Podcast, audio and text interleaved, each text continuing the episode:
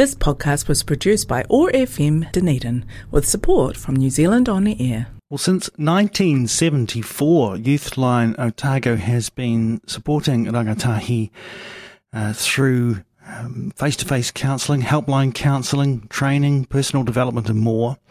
We thought we'd find out a little bit more about Youthline and perhaps how you might be able to help with the work that they do. Joining us on the line now, Youthline General Manager Donna Hall. Donna Morena, good to have you with us. Kia ora, Jeff.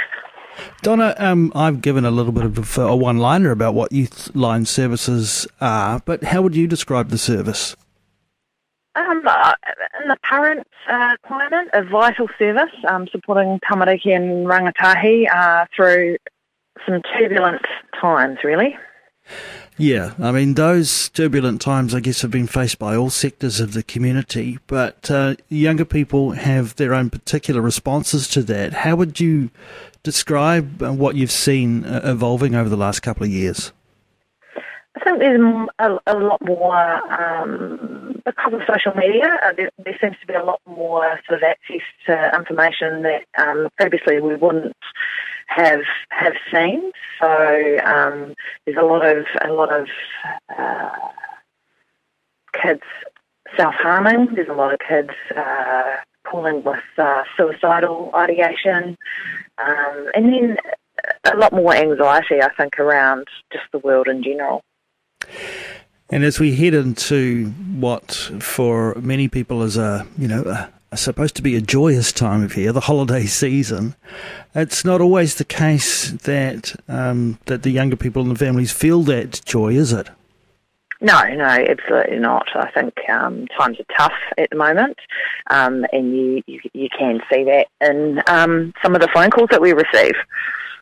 Primarily, I suppose, over the last couple of years in particular, it has been your phone lines which have been running the hottest. You have you, I suppose, at times had to scale back some of the work that you've been doing.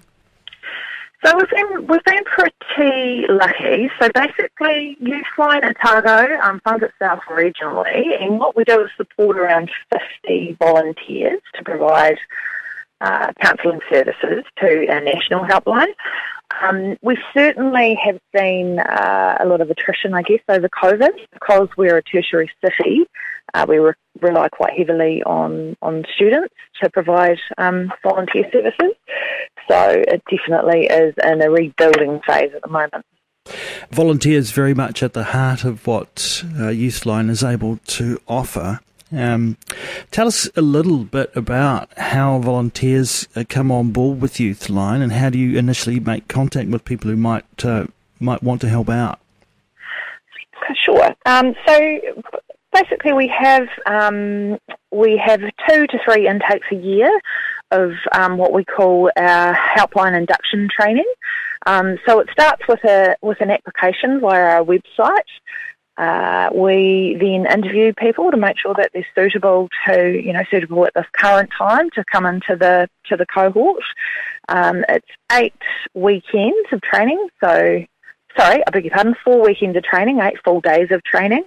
Um, and in the first sort of four um, four days, we then assess our volunteers just to make sure that uh, safe for them to continue on our journey. Um, and then yeah, you uh, start our mentor program to become a solo volunteer. For those who feel that you know they might have something to offer, but um, perhaps feel uh, not all that well equipped to deal with um, what they might come across, can you tell us a little bit more about the training and, and, and what somebody who's stepping forward as a volunteer would learn about Yep, absolutely. So, I mean, the first first weekend is really about personal development. So you're really kind of understanding yourself. Um, we talk quite a bit about um, what what drives us, and um, we go reasonably deep. So that's typically run by a couple of uh, counsellors, so a couple of clinicians.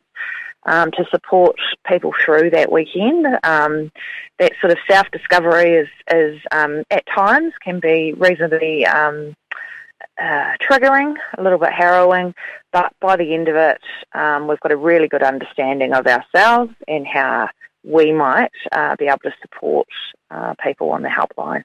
Um, from there, we, we kind of go into a bit more um, specific. So we look at uh, things like care and protection. Uh, we look at um, suicide prevention. We look at other, you know, just other little things that might kind of come up on the phone lines. And throughout those um, those eight days, we're we're role uh, we're role playing phone calls so there's um, throughout that whole whole journey, you're learning what it's like to be a helpline counsellor. You mentioned mentoring before. Um, it would be the case that anyone who was coming forward and, and found themselves uh, behind um, the service in terms of the being on the phone lines, being accessible to phone calls coming in, that they would have an opportunity periodically to to debrief and to um, discuss what's been happening for them and how they are continuing to, to grow in that role. Yep, absolutely. So all all of our um, helpline counsellors uh, have access to supervision once a month. So um, you're encouraged to come along. Um, it's a group supervision, so you've got the opportunity to talk to a professional about uh, your experiences on the helpline in the previous month. I mentioned Christmas time and the holiday season. As uh, Youthline prepares for this time, is there anything particular going on at the moment or anything about this time of year that, that Youthline is particularly aware of? I mean, for us, it's about making sure that we've got capacity on our helpline so that when a young person calls or texts or um, messages us, that we've got availability. So it's making sure that our uh, roster's full. Um, and yeah, that's that's pretty much it for us at, at this time of year. And Donna, you mentioned that there have been some challenges, naturally enough, with that. I mean, in a, in a university city, there's attrition across all voluntary organisations. Uh, right now, how are you placed, and and what is um, the timeline for you know, the next induction of volunteers? So we all, we always do have a really good um, pool of university students wanting to to volunteer. Um, as we come into 2023, we do uh, have a uh, have a um, helpline induction training plan for February March. Um, there's 10 places available on that, um, and it would be amazing if we could uh, get some Dunedin locals that that wanted to volunteer uh, long term in in, in this space um, because what it allows us to do is give those volunteers training uh, so that they can become mentors, uh, what we call buddies, and support other trainees uh, as they come online. And so, Donna, if someone is interested in finding out more about how they might uh, be able to help out as a volunteer, what should they do?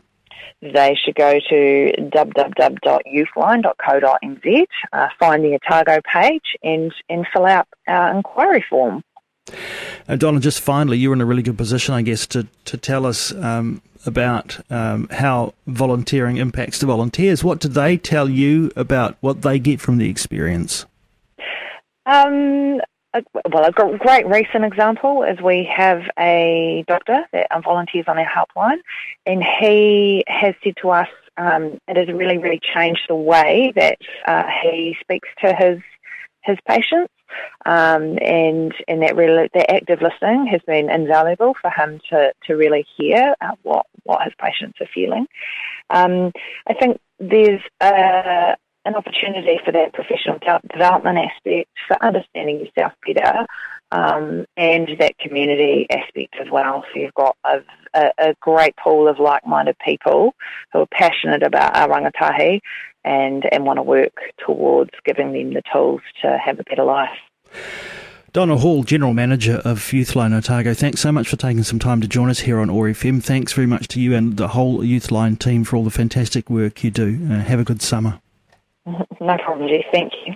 This podcast was produced by OAR FM Dunedin with support from New Zealand On the Air.